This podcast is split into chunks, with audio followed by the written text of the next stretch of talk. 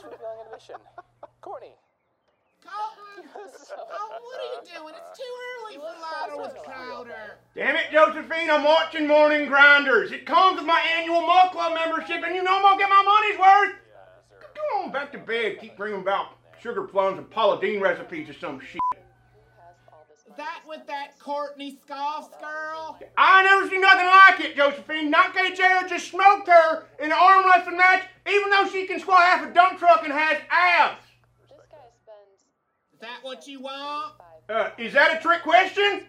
Otherwise, I don't even know how to respond to that shit. That shit's dumb. You know that's not real life, right? It's a Photoshop. I'm a real woman. No, you're a real big woman.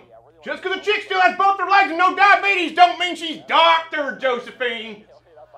She didn't have no babies. It's different. She ain't got no baby weight. It ain't baby weight when the baby's in middle school, Josephine. At some point, it's just Golden Corral and a version of push-ups. Stop blaming it on the boy. Whoever that guy is Jacks or I don't know. You better hope he doesn't go to college, otherwise you lose your excuse for that postpartum depression.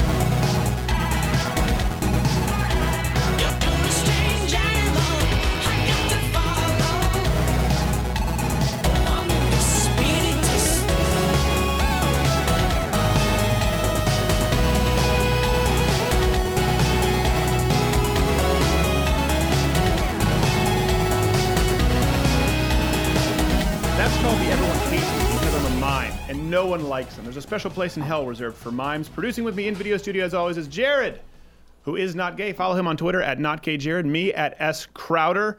Uh, with your thoughts, your comments, your photoshops, your videos, whatever it is you want to send. Often it's a violation of not only Twitter guidelines but uh, human decency guidelines. If I my, Decency. Always the human decency. fulfill my obligations, fender. are we good? Yeah, we're good. My half Asian lawyer, Bill Richmond here. How are you today, sir? Wonderful. How are y'all? Uh, well, we're doing well. He filled in for those who are Mug Club members earlier this week with the, the legal episode with G. Morgan Jr. while we were in Hawaii. Uh, and, and then the hits keep coming. We've had some interesting developments. We've had some interesting developments, which we'll discuss at the end of this segment. For those who aren't Mug Club members, uh, by the way, Ben Shapiro, Dinesh D'Souza, D'Souza. Owen Benjamin. Unbelievable show. This is an all star show. All star show. Mm-hmm. Can't get better. Can't get any better. It could be better. I, It could always I'm- be. It could I'm always here. be significantly I- better. I am still that, here. That was that, that was hyperbole, but we're pretty happy. But we're, we're pretty good. It's right under the wire. For those who don't know, Bill, you can you can tease. Who is it who is threatening or upset or perhaps sending legal action, sending letters to us because they're mad at us? Let's. I I, I I've covered all my bases. Who is it? the ghost of Bob Ross. I don't know that that's. But yes, the Bob Ross estate. They've been sending us cease and desist letters because um you can't draw Muhammad. Bob Ross Incorporated. Bob Ross Incorporated. So we'll talk more about that, show you some letters and uh, other guests. But let's get to news of the day. Hey, a 10 year old boy was hired to mow the White House lawn.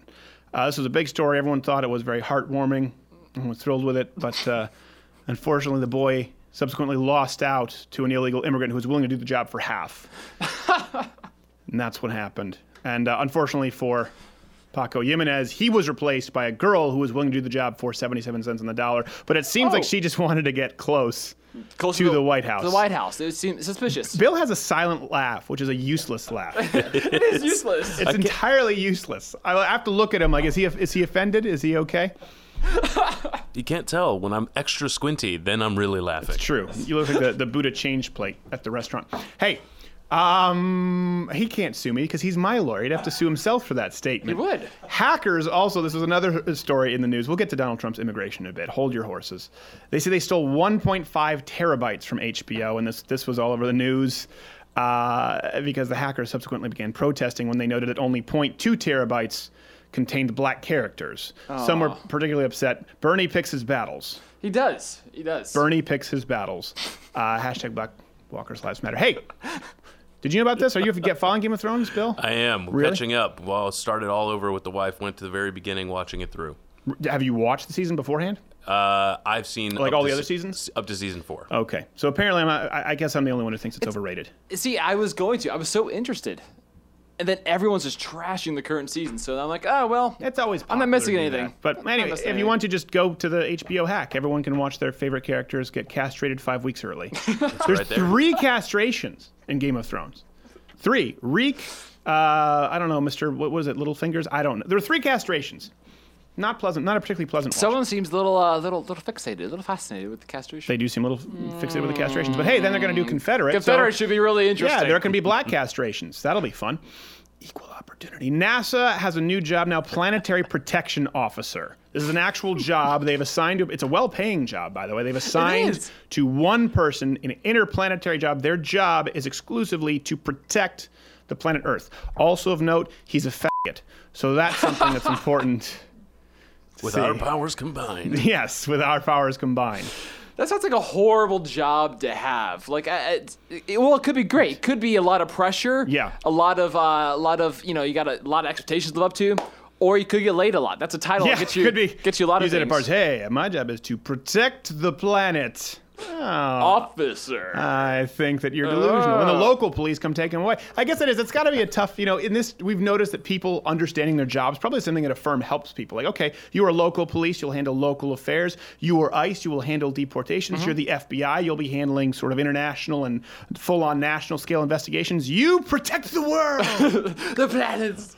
The whole world. The cosmos. I don't know how. It's just Neil deGrasse Tyson in a wizard robe. Oh. Uh, Trump. So this is something people are, are talking about. Have you been following as a lawyer the Trump's immigration policy, Bill? Yep. You haven't, have you? No. I'm already in He's this like, I just showed up to talk about Be- Bob Ross. I don't know why, why I'm here. Uh, G. Morgan Jr. will be back next week, and uh, they, they won't be sub hosting anytime soon. No. Won't be allowed. Not allowed. So, the New York Times, for those who don't know, they're trying to make sense of this. We'll talk with this either with Ben or Dinesh. Uh, this has been the headline this week. We've been gone, traveling. We did a big Hawaii episode. Some highlights will be uploaded this weekend.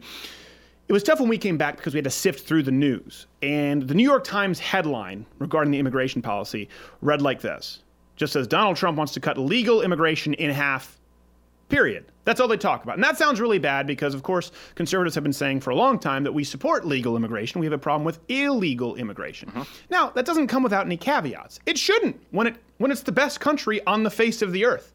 By objective measurements, the United States is the country where more people want to be than anywhere else on the face of the earth. You don't get to join the most exclusive club. You don't get to, to you're you're not accepted to the most exclusive universities in the world unless you meet some demands. So they say, I want to cut legal immigration in half. Here's what they don't tell you. And you can read this at the whitehouse.gov. Uh, don't take our word for it. Yeah, it makes legal immigration difficult if you don't speak English. This is a part of the bill. If you are an unskilled worker, unable to provide for yourself. Why? Because a lot of people coming into this country don't speak the language and they, they drive wages down because it is unskilled labor and they come here and with unskilled labor they'll take the lowest wage possible because they come from countries where minimum wage here would be considered a whole lot there. And that also people say oh you don't believe in a minimum wage as a libertarian. Well no of course we believe in a minimum of course we don't necessarily believe in a minimum wage as a libertarian as we saw in hawaii $18 an hour because that negatively affects the lowest skilled workers. But same thing when we're talking about health care Again, we are talking about an issue. Th- these are intricately tied together. You can't have people who come over here willing to take pennies in the dollar. They're not being paid pennies in the dollar, by the way, when it comes to mm-hmm. construction jobs, but sometimes they're willing to. You can't have people come here who don't speak the language. You can't have people who come here who don't require ID at Social Security. We saw that in Hawaii. You just ask for an escort, you don't need to show ID, and then the rest of us supporting them. So this is really designed, if you look at this bill, to raise the wages. It would make actually. We have Sven Computer, our intern. He's still in Germany. Mm-hmm. We've been trying to bring him here. That's a really you have to do a, a, a It's J tough. visa. It's so much work. It's tough. And if we just said, if we were just able to say, listen, we want him here because he speaks English. He's great at researching. He's great at editing, and uh, we'll pay him a significant. It, it would be no. Pro- this would make it easier for skilled workers who speak English to get into this country. How, how, how, what am I? How is this a bad thing? They may not. They might not vote for the people they want them to. This is a good point. They might not vote. By the way, don't need an ID to vote in certain states because that could be racist. So to explain this to us a little bit more, and uh, and, and and hope. Well, explain. Uh, to talk about this, we have one of your favorites, Owen Benjamin, with a song on He's- illegal immigration, the new policy. Is he there? He's there. Owen, Hello, Owen, you there? Stephen and the gang. It's your old friend Owen. I'm currently in Los Angeles. That's why I'm uh, very sweaty. And uh, I'm at the Hollywood Improv. And I wrote you guys a song just for today about immigration because I know it's a touchy, touchy subject. So I did Thanks. some thinking about it. The new immigration policy favors people that don't suck. If you find that racist, that kind of implies that you think all non white people suck. In India, many people can spell tricky English words like restaurant better than me. It's true. It's true. You can do it. It is very We'll true. take all of them and Nigerians with a business that can help our GDP. He got it. But he one filthy group who can't speak English is lazy and commits a lot of crime. Uh oh. We don't want them stay home. Don't hop that fence. We're not giving you a dime. Careful. I'm talking about French Canadians. Dirty French Canadians. Je ne sais pas why you don't comb your hair. French Canadians. Call me French Canadians. They are. Your prime mi- minister listens Prime Minister. to share, share, share. Oh, by the way, I'm really sorry, Steven's mom. I know you are French Canadian. You're a wonderful person, and we're so happy you're here. Uh, welcome. That was But nice. to everybody else, uh, un deux trois. French Canadians, dirty French Canadians,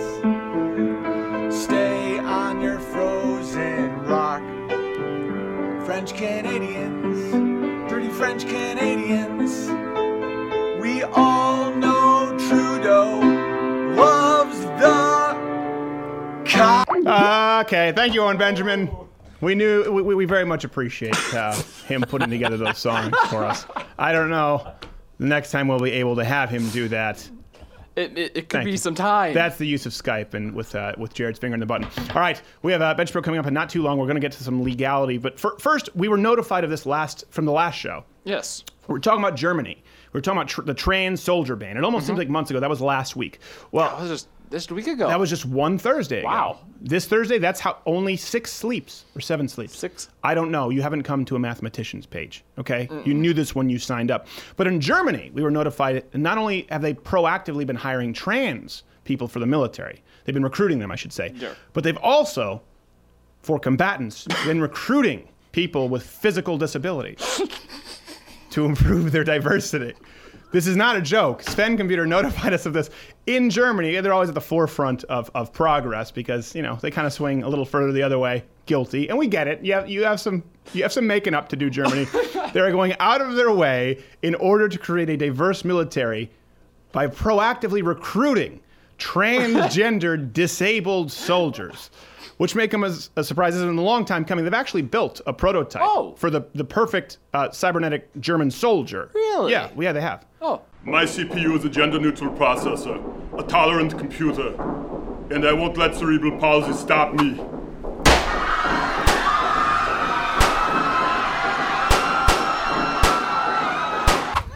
Bill looked horrified, and then he was okay with it. Hey, That's why. diverse armies, right? You're gonna have some good. You're gotta- gonna have the rest bad. Yeah, well, in Germany, it's pretty much all bad. Pretty much all bad. By the way, you're welcome. They specialize. for us footing the tab. Sincerely, America. All right, uh, this is another thing. Procter and Gamble. So much has happened in a week because So we were much. gone. Procter and Gamble released this video on YouTube called "The Talk," and it's received a lot of criticism. I think. Well-deserved criticism Uh, for those who might not have. It has millions of plays online. Let, let, let's see why people might be upset. There are some people who think you don't deserve the same privileges just because of what you look like. It's not fair. It's not. Yeah, so this is setting the tone in case you're wondering if it gets it do- doesn't get any better. The whole Procter Gamble talk ep- uh, uh, commercial is about race. It's about not being able to get ahead. It's about how racism is alive and well in America. Same thing. We'll have a review of Detroit tomorrow on the YouTube channel and on uh, for Mug Clubs at uh, Mug Club members at CRTV.com from my dad, who was raised in Detroit during the riots. Um, this is what they're they're pushing. You can't make it in America if you're black. By the way. All these people in the commercial look like Shaft because they have to go back to the 60s to make their point where there were a- where there's actual systemic racism, and then they try to adapt it to more. Let, let, let's go to the next clip. Remember, you can do anything they can. Difference is you gotta work twice as hard and be twice as smart. Only the opposite of that. I don't even know. and By the way, listen, this isn't. We can look at the scores here. We actually have a, an Asian. If you look at the average SAT scores and you look at how it affects Asians on college, they're the ones who have to get significantly higher SAT scores and grades to get into college because they tend to fare so well. This is what affirmative action does. You fill a quota with black people who have much, much lower overall scores and performances than their Asian counterparts. And, and you know this, right? That's exactly What, what kind the of scores did you have to have to get in? Was it absurd? Well, uh, if I didn't want to get beat, I would have to get perfect scores or better than perfect. Right. Yeah. So you. That's related to the schools, I think. It's kind of the idea, you know, I don't have to outrun the bear, I just have to outrun you. Mm-hmm. You don't necessarily have to get the per- you just have to get the better score than the next Asian. That's correct. That's that's your competitive pool. Yeah, And that's why you have to all learn violin and cello and crap. that's correct. Because these you need extracurriculars. Uh, I speak Latin and I play the violin in the orchestra. exactly. The function of how closed my eyes are is how much more I needed on my resume. Your eyes are closed, but also your mind.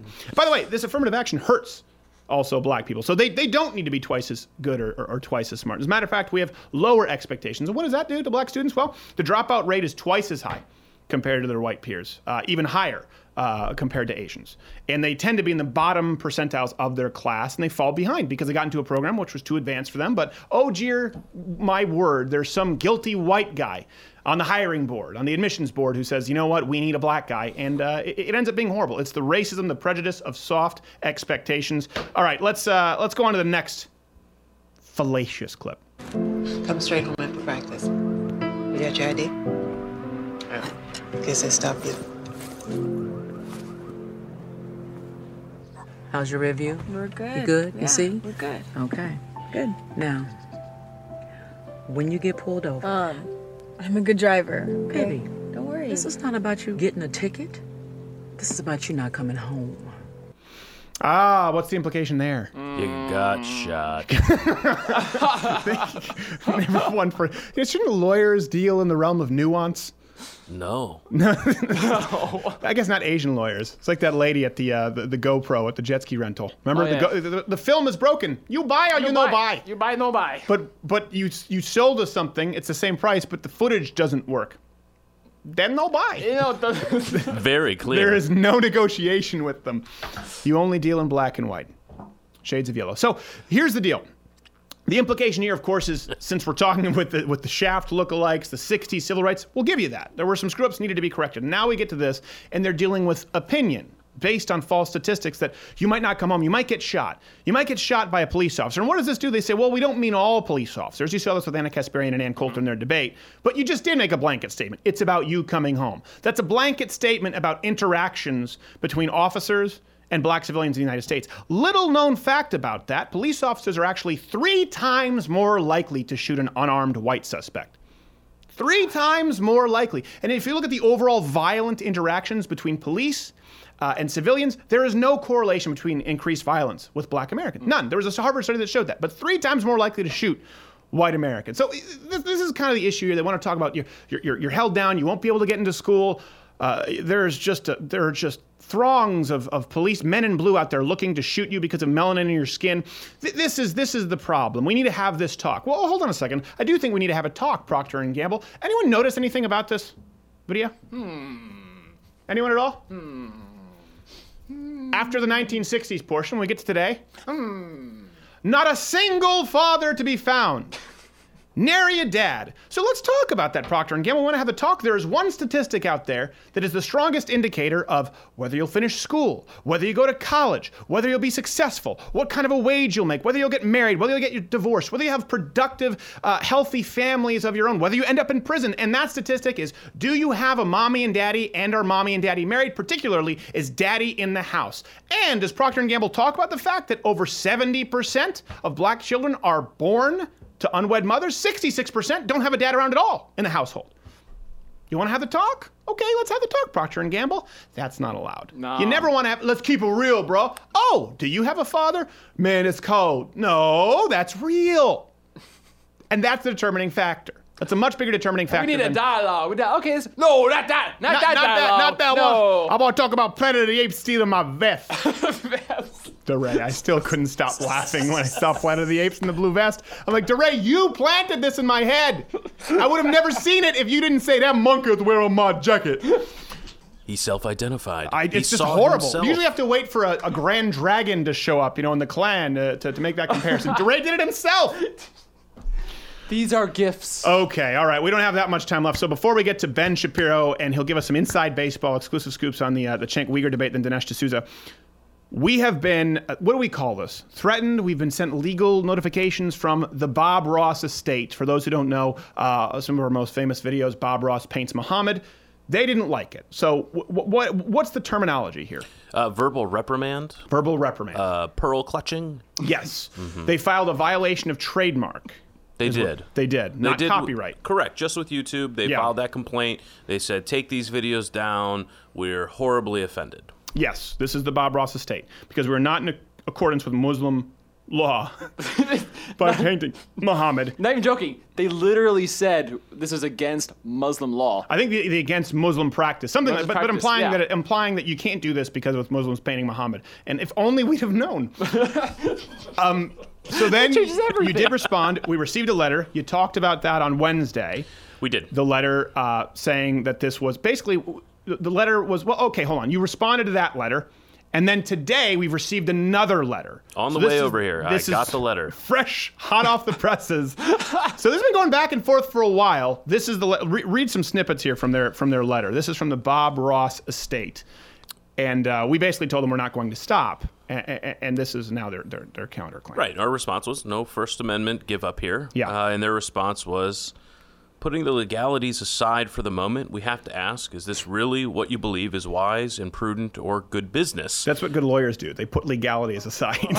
then they go on to finish up. We hope, as a matter of pure decency, your client will reconsider his position. To which I respond, No. Have you seen this show? Have they watched Is that, the is show? that legal? Is that legal jargon? Yes. Yeah. Oh, okay. Your Honor, may I approach I'm the following. bench? Overruled. Um, so this is what they sent as a matter of decency. They want us to stop, and you will send another formal letter to Bob Ross, the Yeah. Bob Ross Inc. Inc. And this is important because we, we, you know, there are several letters. We don't want to get into misinterpreting the letter. This is what they actually sent us. We will send them a letter, and we'll talk about that on air once it's been sent to the proper channels. But in the interim, we have we there is a video response that has been drafted. That, that's Yeah, correct. That's been been sent to them. Regard. Well, well, let's take a look.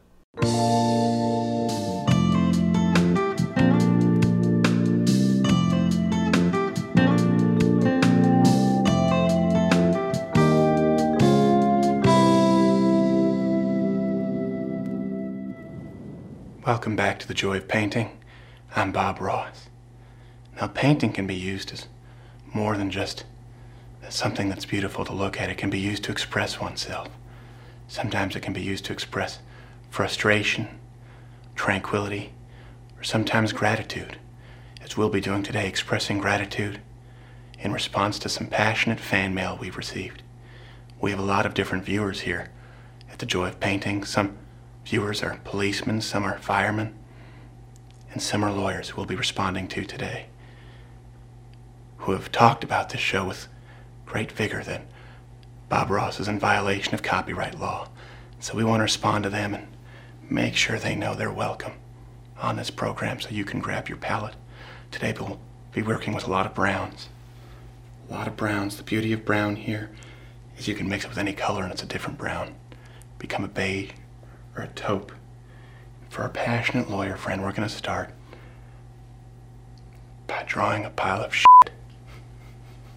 Just with little short strokes. There you go. It's a little, starts off as a molehill and turns into a mountain. Just a big old mountain of shit. And there we go. Just a valley of piping hot shit. We'll mix up some color, add some red in there. It'll make it a little bit more of a cocoa flavoring at that point, give it some depth. And now we're going to move into portrait mode and paint our lawyer friend who sent us the fan mail falsely notifying us of a violation of copyright. And there's our lawyer, like a gazelle at a familiar watering hole, bending over on all fours to eat from our steaming hot pile of shit.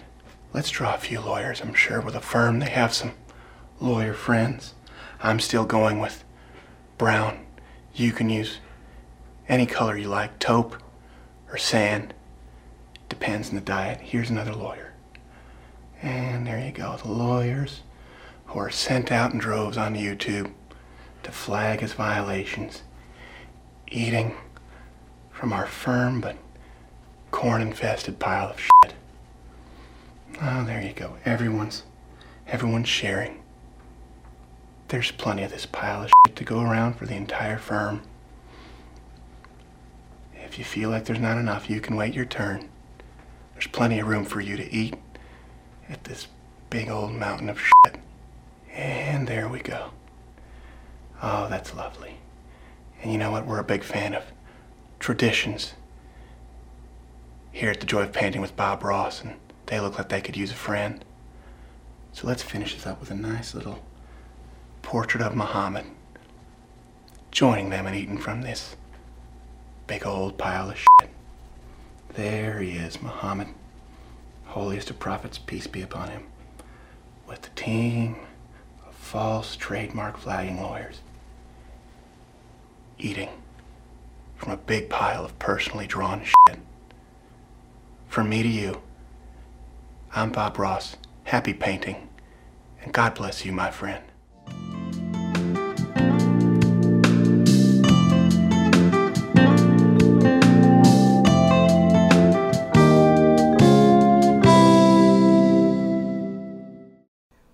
Did you ever think in your wildest dreams, Bill, this is what you'd be involved with? I think we'll be well received. We'll keep you abreast as the story unfolds. Coming up next is Ben Shapiro. Stay tuned.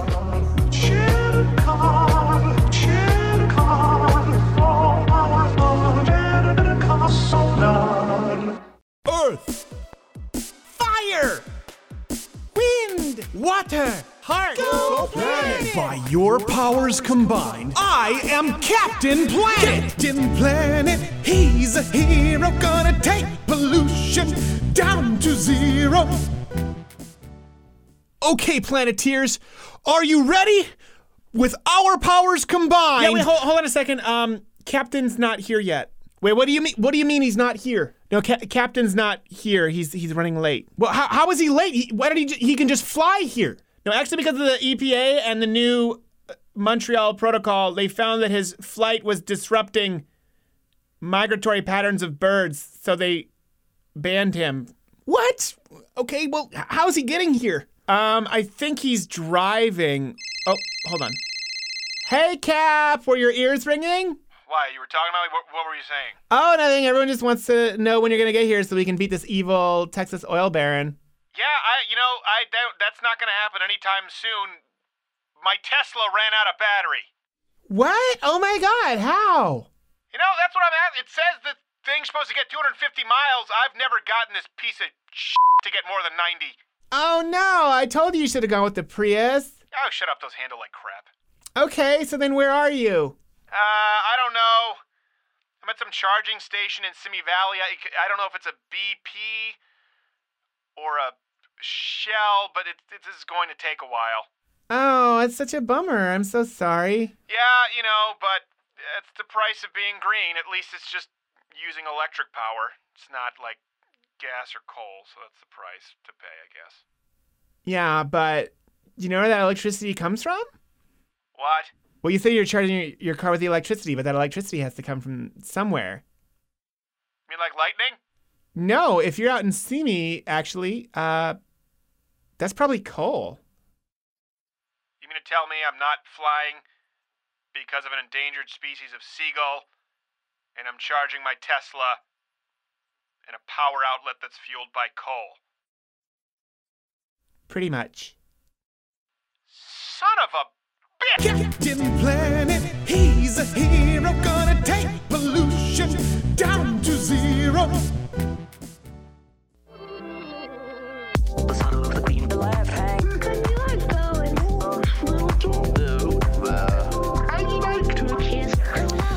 All right, glad to have our next guest. We don't often have guests this frequent. I guess they don't appear this frequently sandwiched together. Was- These are special circumstances. these are, though. but these are special circumstances. Special times. Special times.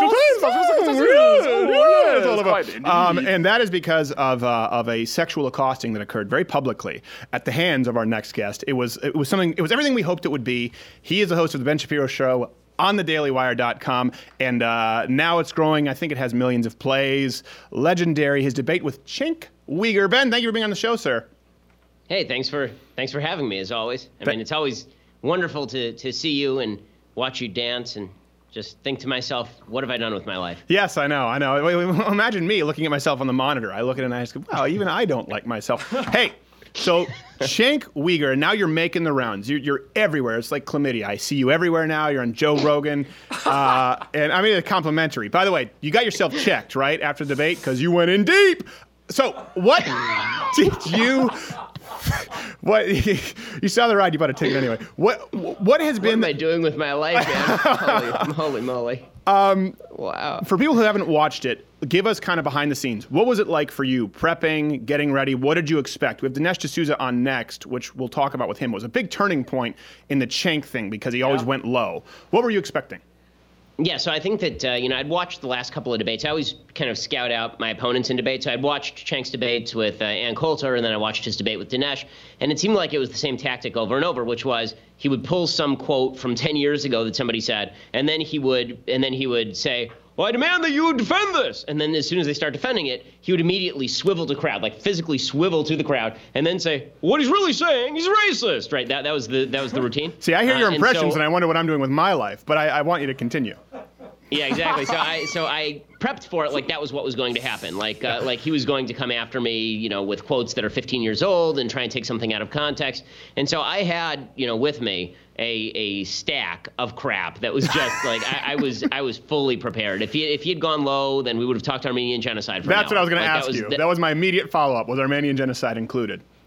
Yeah, I mean, that, that, there was definitely material there. If he had, if he had called me an Islamophobe, uh, I would have read quotes that he had stated about Islam back in 2005. Like I, I really had prepped it, uh, and so I was ready to go. And I think two things sort of threw him off. One was that in the green room, I was very cordial to him, but I don't think that would have mattered to him too much. I think that what really threw him off is that the last couple of times with Ann and with Dinesh, when he did those debates, there were uh, it was it was definitely a majority Young Turks Army room, right? Yeah. It was definitely his people, uh, and so you can play to your people. When when your people are there, you play to them. When he walked out, I mean, first of all, the crowd that showed up for my town hall it was supposed to be like 300 people. They didn't move the room because it was a thousand people who showed up. And then for the debate, they originally had it slated for a thousand person room, and 3,000 people showed up, and probably two thirds of them were people who were fans of the show. Yeah. So that meant that he walked out and he got booed. And so I think in that moment he realized, okay, if I go low and Shapiro hits me with Armenian genocide, it could, I mean, it could le- legitimately end my career. I mean, it could be a I, serious I don't problem. think, I don't think that were, there was that amount of forethought. I think uh, he had just seen the feedback from the Dinesh thing. We, you know, we'll have Dinesh on That's afterward. possible, too. Dinesh is is obviously a, a formidable debater, he, but he's used to a certain level of decorum with like Hitchens, or I think he would debate with Dawkins. Even though they would vehemently disagree, they wouldn't go, "Your wife divorced you.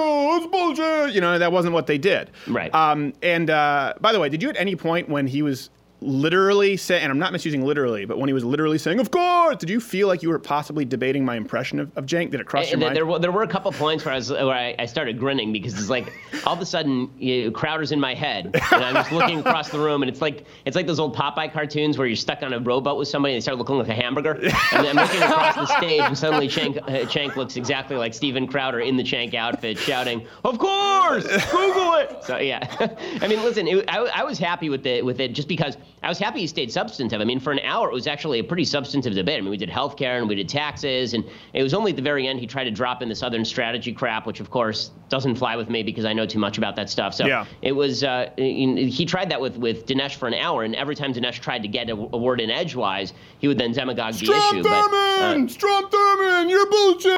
That was what he would do. Right, exactly. Yeah. Exactly. So it, there was there was not a lot of that, and I was I was sort of shocked by that. I mean, it was really uh, it was shockingly cordial. It was shockingly formal, um, and uh, I thought that it was it was a good discussion. I mean, I, I thought that you know if, if I had to rank my performance, I thought I did pretty well. Um, but I thought that it was it was not what it was with Ann or Dinesh. It was not Yeah. just him getting up there and shouting Well, at I- me, and then me being taken aback or anything like that. And I think there are two reasons for that. I think you were ready for this. I think a lot of people, there was sort, even just two years ago, was the era of, well, we're legitimate media, and so Young Turks were just seen as YouTubers, and now we know that they're every bit as big and influential as traditional media. So we've done our homework.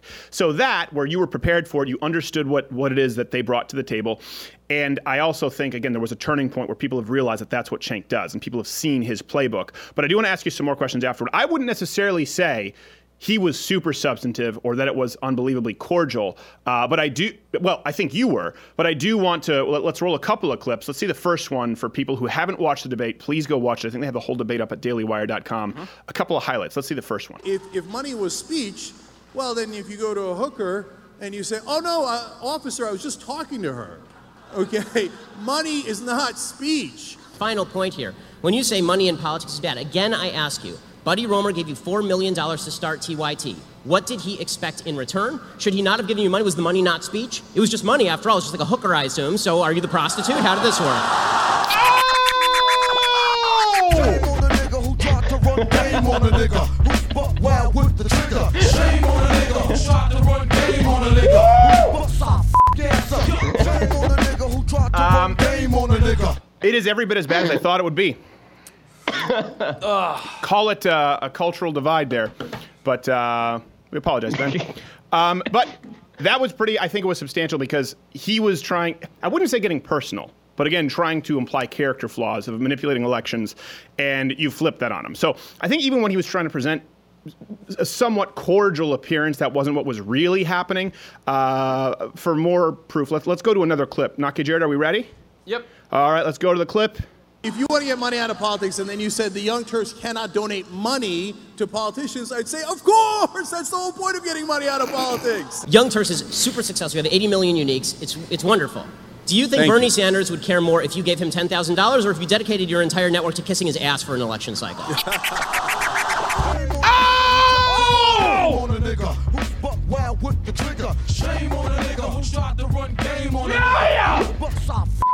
on He didn't choose the thug life, but God chose his people. Uh, and we we have a Hebrew pass. Hopefully, we do. So here's something interesting. By the way, I don't mean this distasteful to Jewish people. It's that you wouldn't see it if I didn't put it towards the front. I, I'm aware that it goes yeah, no, the back. I, no, I appreciate it. That's, that's, uh, um, something you said that I thought was interesting. You said you prepared a lot for Cenk for the debate. And you're just gonna have to take me seriously for the rest of this because this is glued into my. That's why uh, it was difficult during the break. It well, really. once, once we've got you, you're stuck. I mean, there's nothing you can do. There's nothing you can So do to welcome change the, it. Welcome to the tribe gang. I mean, Um, uh, a lot of people, and this is the same thing with fighting. hope you enjoy the Holocaust thing because that, that's part of the that's part of the it's part of deal. the. so. Do I be the world's most powerful genie and everything that comes with it? No. um, so. Uh, you said you, you just you prepared for them. Some people take a different approach. With debates, it's just be generally prepared. Like there are fighters who say, "I never watch tape on my opponent. I just worry about me." Now, I've always uh, taken a different approach. I'm, I wouldn't consider myself anywhere in your league as far as debating, but we happen to have a lot of leftists in the show. I think you need a base level of being prepared for anything. You know, it's jack of all trades, master of one is the original term, and then watch tape to prepare as best as you can for this individual, especially someone like Shank who goes rogue. How do you prepare in general for your debates? Was this different I mean, from it, usual. it really does differ by person. So, you know, there, there are people who have greater expertise on a specific topic than I do, right? I mean, if I were to debate somebody on global warming, I'd really want to do a deep dive into global warming before I did the debate because they probably have a higher level of expertise on the particulars than I do before I do my Oh, right. research. Um, but, you know, so. when, when it's a general debate like with Cenk, uh, then you sort of just have to look at his tactics. So the truth is that the stuff that we ended up debating on was not stuff that I had prepped. The stuff that we ended up debating on was was almost like the, there was a list of questions that the moderator was was going to talk about, and that Oh, went okay. out the window pretty much right away. So it just turned into a general debate about all these issues. Like I knew that Cenk likes to talk about money and politics, so I'd done my research about you know where he got his funding, for example, which you see in those clips. But as For- a general former matter, Republican uh, like- governor, right?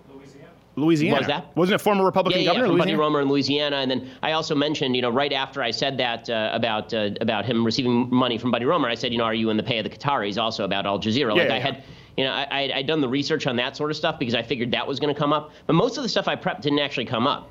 I mean, I- again, Right. I had like I, I had pages and pages of research that I'd done to prepare for him going rogue in a, in a number of certain ways.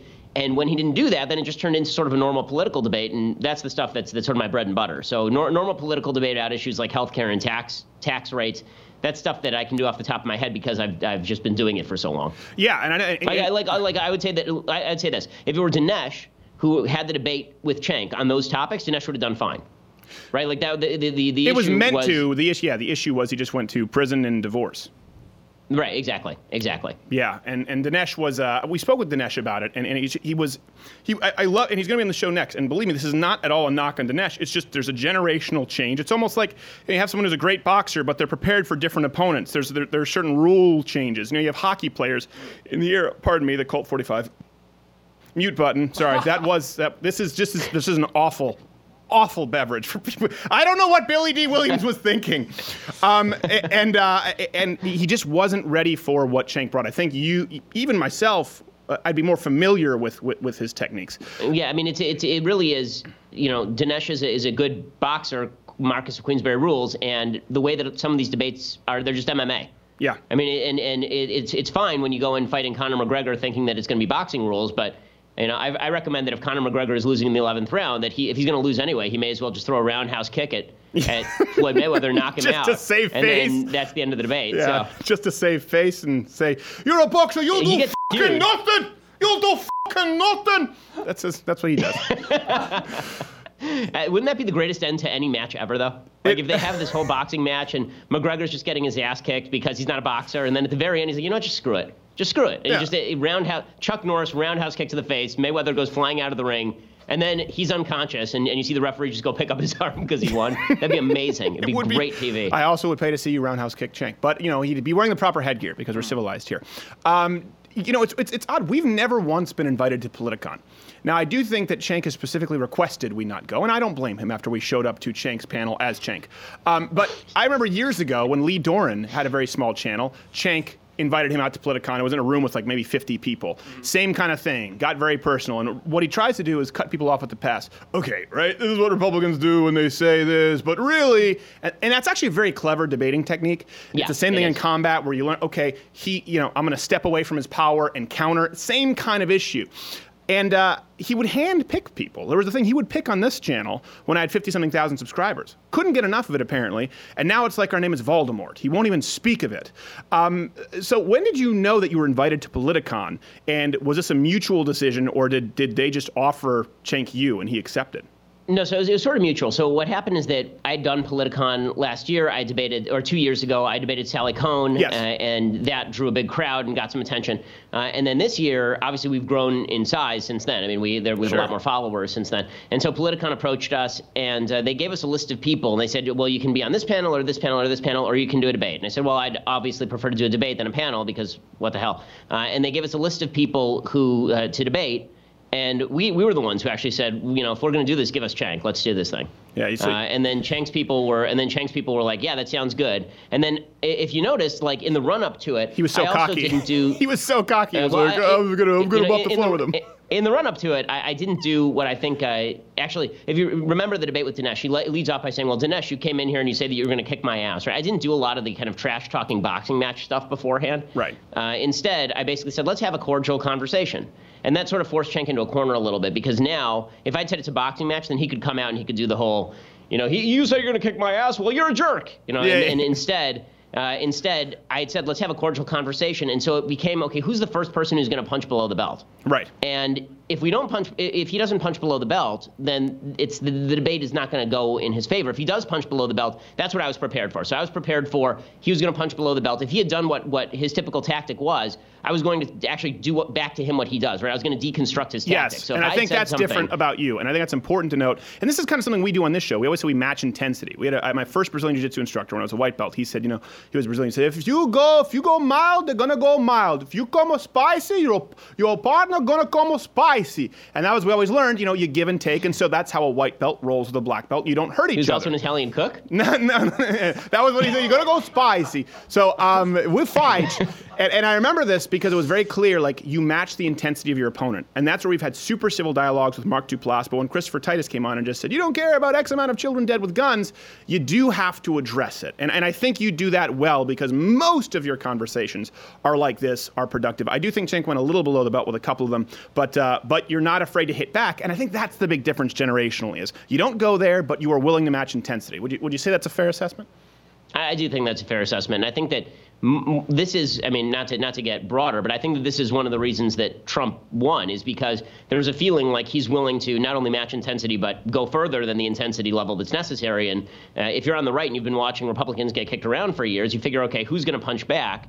Trump's the only one who's willing to match intensity, and we can't do the kind of Mitt Romney-esque let's have a cordial debate routine when they're saying that you're strapping dogs to the top of cars and putting women in binders and putting you all back in chains. And so Trump never felt like that. So I think a lot of Republicans resonated to that, right? So I think that that's that's sort of the same thing here. Uh, that that's been my shtick for a long time, though, is the, is the idea that if you go low, I'm happy to do that. I mean, that's that's been true ever since Piers Morgan. Uh, Yes. so th- th- that's nothing new.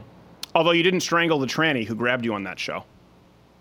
Well, I would have paid good money Uh, for so you to just go back that. and go, huh? I can do the Vulcan death grab as well, and just see what, and just let the cards fall where they may. Well, also, I mean, th- there's that would not have gone well for a variety of reasons. I mean, if you, that, that's one of those things where it's like if you do that and and you knock somebody who's transgender off a bar stool in, in the CNN studios, you go to jail.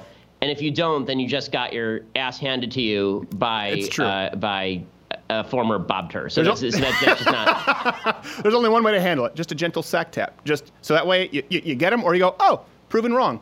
I tip my hat to you, sir. That's the only way. College. Again, I fraternity wonder like what I'm doing tap. with my life now. I, I I, want- well, like- I, you know, listen, don't wonder anymore because the question's been answered. Okay, let me give you w- one final question. Is there any inside baseball, anything that happened behind the scenes that people don't know about? Did you meet Ana Kasparian? Did something happen behind this? Was there something? There's something. I see you smirking. Did she leave her shave kit behind? I, so uh, you know, I, I think that uh, the only thing that, that the only thing that happened behind the scenes is that it was it was very weird because they moved to the entire venue like within an hour. And Yeah. so we moved over there and they take us to this tiny green room, uh, and the green room is legitimately like. Chank and Chank's assistant and me, and so it's just the three of us sitting there talking for a while, uh, and uh, so that that had some some interesting moments that, that I don't really want to get into, but it was it was uh, it, it was interesting. I, I'll, I'll put it that way. It was interesting. And then afterward, uh, I'm not sure how happy Chank was with the whole thing, just because again, I'm not sure that he was used to the idea of there being this many people who are not pro him in the crowd. Yeah. Uh, I mean, honestly, we were shocked by it. We were shocked. We walked out, and we were, I was figuring going in that every year, I, mean, I believe TYT is an actual co-sponsor of Politicon. So Yes. I was expecting to walk out there and it to be an entire army of TYT fans. And when we walked out there and it was like two to one against Shank, uh, that I think dramatically changed the terms of engagement a little bit. Which actually tells me the audience was pretty civil. Your audience was pretty civil because it sounded like half half. It sounded uh, pretty much. I wouldn't have guessed two thirds. We kind of guessed half half. But your audience isn't as much of the, the trained seals who just clap when you mention someone's prison sentence or divorce. Uh, I was really glad to see it. I hope to see more like this. Uh, I, I was glad that it was as productive as it was. I think you did a great job. Yeah, I have too. turned. Listen, and I will say this. You know, we I, I rib you a lot because you know your Tumblr sucks. But I will say this. Um, you are like the new. this? It travels Right here? Look at this hand etched. I don't know what people are thinking. Wh- When you see someone coming up, I mean, I've known Ben for almost a decade now. It is like I used to recommend for a long time. People say, "What do you recommend I read?" I would say Thomas Sowell. When I was uh, John Stossel, I know a lot of people don't necessarily think of him first. Great books, and I will say this: I recommend Ben Shapiro to a lot of first timers. Shapiro, Levin. I think he's become one of those prolific writers and debaters, and I think people would do well to study his blueprint. He is kind of the guy to look to when it comes to this and being prepared. There you go. There's a compliment. That's what you're doing with your life. You came thank here you. for that. DailyWire.com, the Ben Shapiro Shapiro Show available everywhere on iTunes. Ben, thank you, sir. I know you're tired. Go, uh, go have some Manischewitz and relax. I definitely will. Thanks so much. And, and try to recover from the circumcision you recently underwent along with those side locks. Oh, well, you don't know the half of it. We'll be back with Dinesh.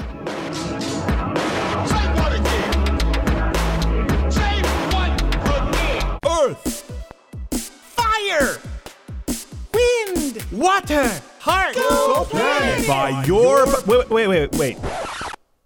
What was that? Heart? Yes. No, wait, really? Did you, did you just say heart? The power of heart. Yeah, but okay, oh, hold on. They've got earth, wind, water, fire. Those are actual elements that can be quantified. I'm just trying to see how heart plays into this. I will change the world with the power of heart. Okay, yeah, no, I, I know you, you you've said that. I think maybe signals are getting crossed here. I just I don't. I mean, I know what the the Earth guy he moves the ground. He can grow trees, water. We we know what she can do. Fire is pretty self-explanatory. I'm just I, I what do you do? I can change lives with the power of heart. Heart. Yeah, okay. I figured as much. I just um. Yeah, I don't think I don't think you I don't I, I don't think you bring a lot of value here. Um, I'll tell you what. If we need the Care Bears uh, on an eco mission, we'll give you a call. Until then, uh, why don't you just sit this one out? T- tell you what. How about you sit all of them out? You know, give me your ring. Give me the ring. No, it's my heart ring. See, I don't know what that means. Captain Planet, he's a hero, gonna take pollution down to zero. Live time, live time. How often do you hear these live reads by me? Not very often at all, actually. This is a first. And uh, I'm just going to go say, you know, I'm sorry in advance for what you have to deal with here. But uh, you're stuck with me. And I'm here to talk about the Mug Club because the Mug Club is pretty darn awesome. That's right. $99 annually, 69 for students and vets. You help uh, support this entire team, support this entire program. You get uh, get to keep all of us hired here. Uh, me especially. I'm, I'm just going to go, you know, throw it out there pretty selfishly. I like being employed. Uh, it affords all of my Skittles habits and uh, other such activities, which I can't go into at the moment but it, it affords me the ability to do those things, and uh, we appreciate it. It does help us, uh, as you hear with the the Bob Ross lawsuit and uh, lawsuit, and other ones that you heard about this week on the Mug Club. Legal battles we have to fight all the time because people want to take us down, but they're never going to because they're too strong with the Mug Club members. That's right, ninety nine dollars annually, sixty nine for students and vets, and and uh, you know you get lots of cool programming, programming all week long, daily shows, morning grinders that's a good show, I hear. And uh, we love you. We love our fans who aren't cheapskates and support Mug Club. Hmm. Oh, that's Colt 45. It's not even good, but the mug? 44% better with mug. 44% better. Don't get me wrong, it's still awful, but, you know, take what we can get. Mug Club.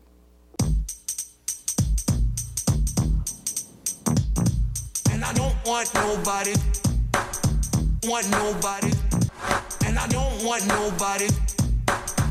You got that right. All right, glad to have our next guest. It's been a while since we've had our next guest on. been- I I've- can't remember the last I time, don't, actually. It, it, this was back when we were in our den. Was and he it? was nice enough to grace our that show. long? We've worked together behind the scenes. He's always been a gentleman and uh, obviously a very, very smart guy. We were just talking about him with Ben Shapiro. You can follow him on Twitter at Dinesh D'Souza, and his new book, The Big Lie, is out. What's what's the the following uh, to, to the Big Lie? I don't have all the words right about exposing the left's Nazi roots. Forgive me.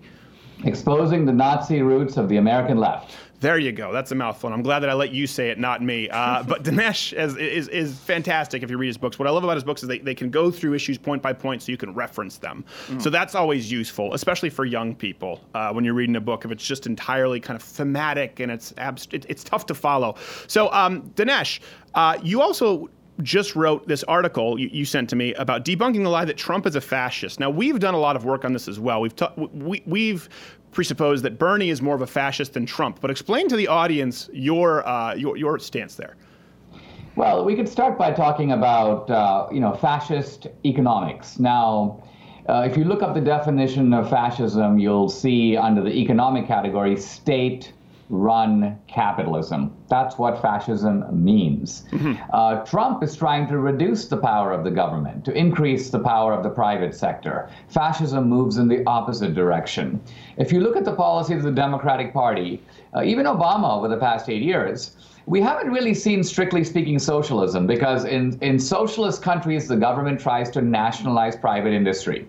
Right. But under Obama, what we see is private industry remains private. We still have private uh, hospitals, we have private health insurance companies, but the government tells them what to do. And similarly, under Obama, we saw increasing federal regulation of banks, uh, investment houses, energy companies. Bernie and Hillary wanted to expand uh, federal control of higher education. So, this is quite strictly speaking state run capitalism. Another word for it is fascism. Yeah, and a lot of people, a new term people have used is is crony capitalism or corporatism. So basically, what you're doing is bringing it back to the actual definition. People won't find this on Google, by the way.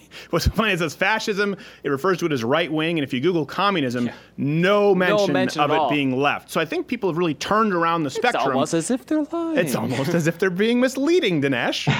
Well, uh, here's the thing that uh, all of this, uh, there's a sort of a history of this. And um, in the 20s and 30s, uh, fascism was understood to be on the left, both by the fascists themselves and by their critics. Right. Um, Mussolini was a Marxist. He was the leader of Italian socialism. Uh, he and Gramsci were the two biggest names in Italian socialism. When Mussolini came to power, Lenin sent a telegram of congratulations, basically acknowledging a fellow revolutionary on the left. Yes. Uh, Hitler, we all know, was a National Socialist, changed the name of the German Workers' Party to stick in National Socialism. So, what happened is that after World War II, when fascism and Nazism became uh, ineradicably stained with the odor of Holocaust, that's when the progressives who were coming to power in the university said, oh, gee, this is very bad for us. Uh, if fascism is seen on the left, young people are going to sort of have the goods on us and they're going to look elsewhere. So we need to do a little bit of a cover up operation here and let's see if we can move fascism from the left wing column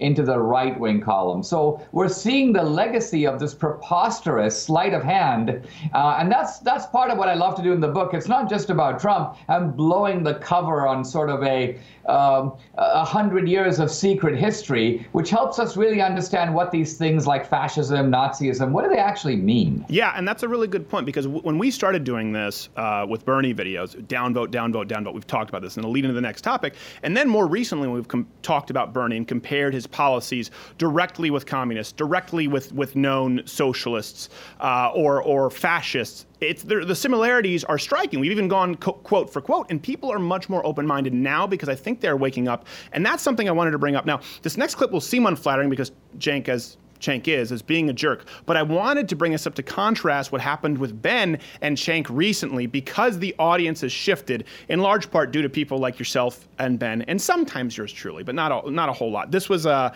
I think, two years ago, Dinesh's debate. An unknown quantity is more dangerous than a known crook. So, first of all, Dinesh, you keep calling her a crook, but you just got out of jail. Why don't you should let's uh, let's give Dinesh a second. Now, I don't say that at all because he insulted you to show, look at. Insult-. But what he did in your debate, and we talked about this when you were on this, he just looked to the audience, right? Because it was stacked against you. Now with Ben Shapiro there, the audience is becoming more split. There are a lot of younger people who are starting, and it's not that there are more people uh, following Ben than you. It's that the younger demographic is shifting. In part, I think a big turning point was your debate with Cenk. I don't know if you remember when you were on the show, it was all upvoted. People loved him. And we said, Did you watch what, what he actually said? It was either about personal issues uh, and marital issues or personal financial issues. And everyone went back, and all of a sudden, within two weeks, his his stuff was downvoted, and he hemorrhaged, hemorrhaged in audience. Have you seen that that switch? Well, um, you know, in the actual event itself, as I looked in the audience, Cenk kind of came in with an entourage. He had uh, a robotic group of about two dozen people who were literally planted in the audience to yell and scream no matter what he said. So he sort of had, you know, I think they're in parties they're called party pumpers. Yes. But in a debate, he had debate pumpers. Uh, and these were, you know, I mean, they were in a sense, if, if, if this had been Mussolini's Italy, these guys would have been black shirts because they were robotic. It didn't matter what was said. They weren't listening. They had no capacity, as far as I could see, to listen. And with Cenk, I realized, you know, I'm, I'm dealing with a kind of intellectual hooligan. Uh, I'm dealing with someone who has no uh, elasticity of mind. Um, and somebody who's essentially going to rely on a sort of brutal verbal thuggery to try to win the debate. Uh, now, I could have done the same, but I thought I'm not going to do that because I want people to be able to sit back. And so, sure enough, uh, and I've had this happen to me on campuses. I'll debate a guy, the campus audience is completely in his camp. The, the, the debate gets aired on C-SPAN. It's a completely different reaction. Yes, yeah, that's what's so important about it. Is again, I, th- I think we talked about this. You have people just in our recent Hawaii special, people you can talk with, you can convince, you have a conversation, and the people who you can't, you have to recognize the difference and make an example of them. Uh, and I think you know you're not trying to convince Cenk at that point. You're convincing the rest of the people on YouTube watching C-SPAN, and I think you did a good job of it. Speaking of which, so it goes back to the big lie. When we were in Hawaii and we went to the federal building to protest the protesters who were demanding no more Homeland Security, no more ICE, $1,500 as a universal uh, basic income per month. Uh, they didn't allow us in the building. And while we were waiting outside for our turn, someone was sent to say that we were Bosnian terrorists uh, at the federal building, you know, hoping we get tased and tackled. Um, again, this kind of goes back to the obfuscating of the left. Historically, is this something that you cover in your book? The tactics of just accusing your opposition of doing what, what you're doing. Well, hold on, we're really fa- Mussolini. No, no, no, no. Mussolini was right wing. You're fascists.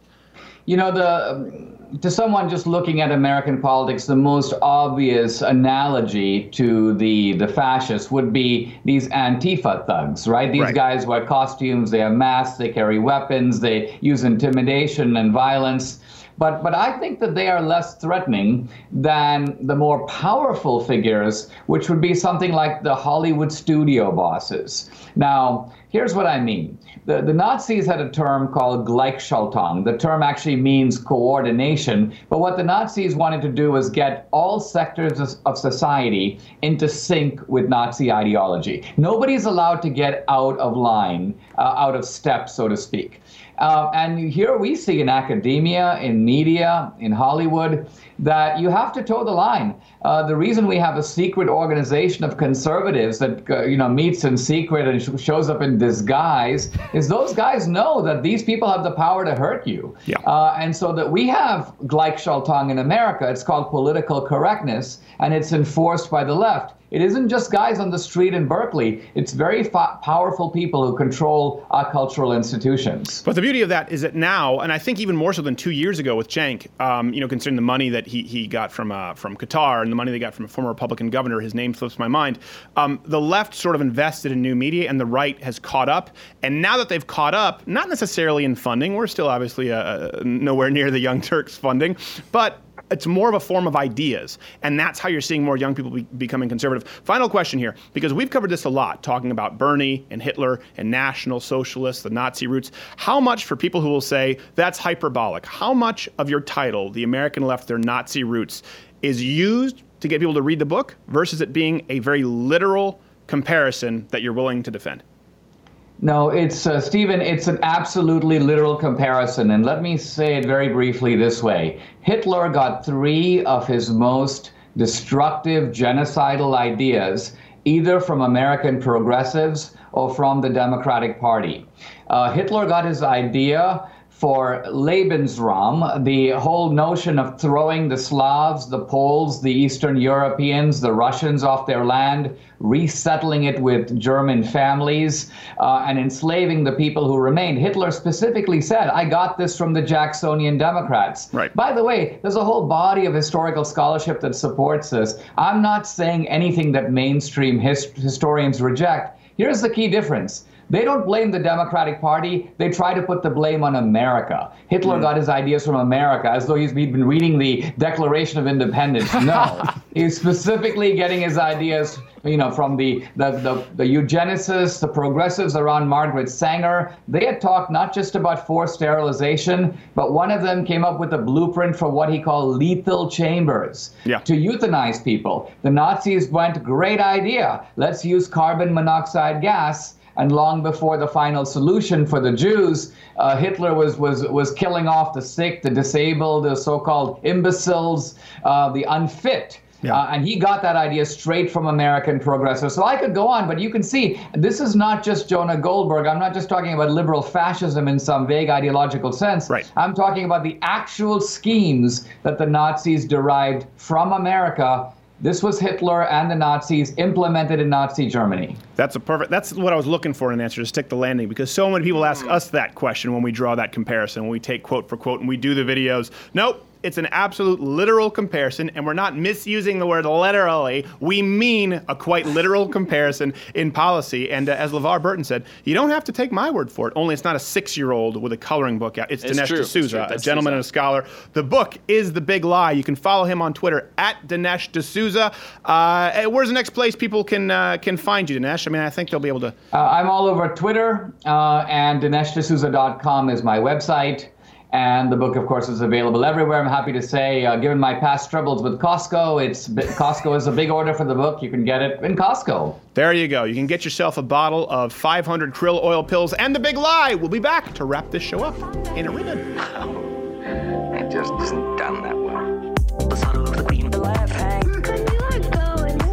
Earth, fire, wind, water, heart. Go planet. By your powers combined, I am Captain Planet. Captain Planet, he's a hero, gonna take pollution down to zero.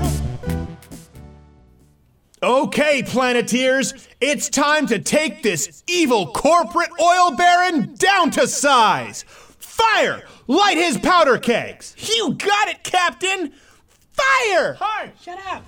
Try this one on for size, Mr. Businessman. Oh no, the Planeteers and Captain Planet, you've lit all my oil on fire. Oh, my profits are ruined. You'll never get away with this. Looks like we just did, Mr. Oil Man. Hey there, Captain. And Planeteers. Remember, only you can prevent. Wait! What the shit? Hey, Smokey. Seriously, what you you lit that whole.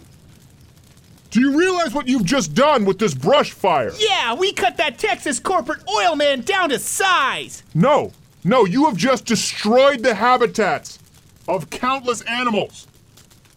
And likely killed the Johnson family. They live out there in the woods in a cabin. They're they're probably dead. Well, at least we know that oil man won't be cutting any more slimy deals anytime soon. No, no, put that ring down. This is serious. There are people in there. Have you ever seen what a third degree burn looks like? Smokey, I think you're being too hard on the children.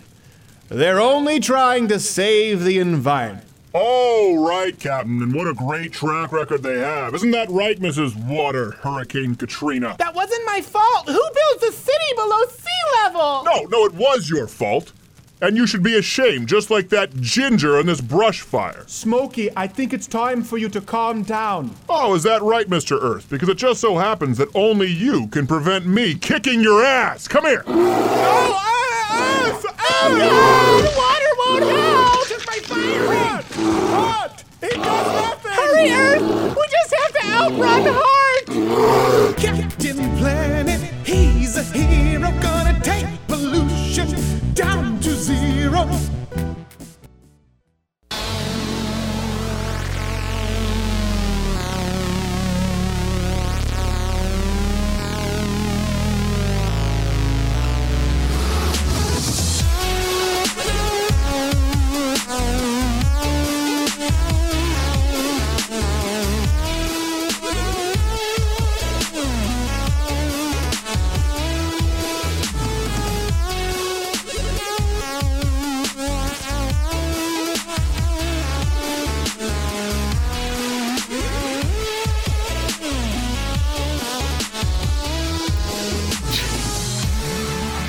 That was by request. They, I don't know why request the drowning dance. Someone said you don't do it enough anymore. And I actually forgot about it. My mouth was open at the beginning of the drowning dance. Ooh, that'll get you. That'll get you. That'll get like you. in Hawaii Ooh. with the salt water. It is Can't so get salty it in out. Hawaii. It is definitively saltier than uh, uh, on the Atlantic Yeah, or Lake Michigan. side. Yes, yes, notably. Thank you to Dinesh D'Souza, Ben Shapiro. We really appreciate it. I know we were sort of talking about their personal issues in, in those interviews, and we didn't get to Trump Russia because that's been going on for a long time. Again, bear with us. We've been gone this week. We did the Hawaii special. Bill and Gerald filled in on Tuesday. We'll talk more about immigration next week. We'll talk more about um, uh, what Dinesh was dis- discussing just there about the left and their switcheroo and actually the Southern strategy. We'll have someone uh, who, Yeah. who just recently filmed a PragerU video on that. So really excited about next week. Back to the normal schedule for Mug Club members. Listen, this is completely unrelated to what we were talking about. But it goes to the Hawaii special for Mug Club members who saw it. Um, you know, Hawaii is a really blue. I didn't realize it was possibly the bluest state in the whole union. I would not have thought that. I would have always put like California, New York, right, Illinois, way up there. Yeah, you, you don't often think of No. Hawaii. Very strong anti-American Hawaiians. current running through there, which surprised me. It was almost like being back in Canada, Hmm. where there seemed to be a strong anti, I guess, sort of mainlanders they call them. Sure. This anti-American overall ideal. Uh, Barack Obama's a he's a, he's a rock star over there. He is. They have shrines to the guy in multiple diff- multiple places. Right outside the shrines to the the, the the original Hawaiian kings who used to kill you if you so much as stepped in their shadow. Lovely people. How dare how dare we conquer them? Brutal, brutal. Our, our, our, our cab driver was telling us Our- about that. our remember? cab driver was telling- And that's where uh, the, what, the Hawaiian king throw you off the cliff. They, they kill you. They They kill you. kill you. They kill Yeah, you if they you step in you. a shadow. Remember, said, and they build the I know. H3 here, the road to build go through. And they protest because that's where, you know, they have their, their, their holy house and they have their sacrifice, you know? You're like, oh, like sacrificing, yeah, like, Like- some fish. Like, no, people. people. Well, maybe it's good that we built a you. few highways through there. Maybe it's a good thing. It's a good thing. It's probably a bad omen for the highway. Yeah, if not for its natural beauty, you wouldn't go to Hawaii. Put it that way. They keep voting for the wrong side consistently. They want fifteen hundred dollars just for being alive. What could possibly go wrong there? Look at the Native American grounds. Um, they want an eighteen dollar an hour minimum wage. With they already have the highest cost of living. What could possibly go wrong there? A- and you do realize that there there is sort of a Stockholm syndrome that takes place, and we've seen it with Detroit. See if they address that with the film. We'll review it tomorrow uh, on this channel and uh, uh, over there for Mug Club members. And uh, you see it with Hawaii, you see it with places like California.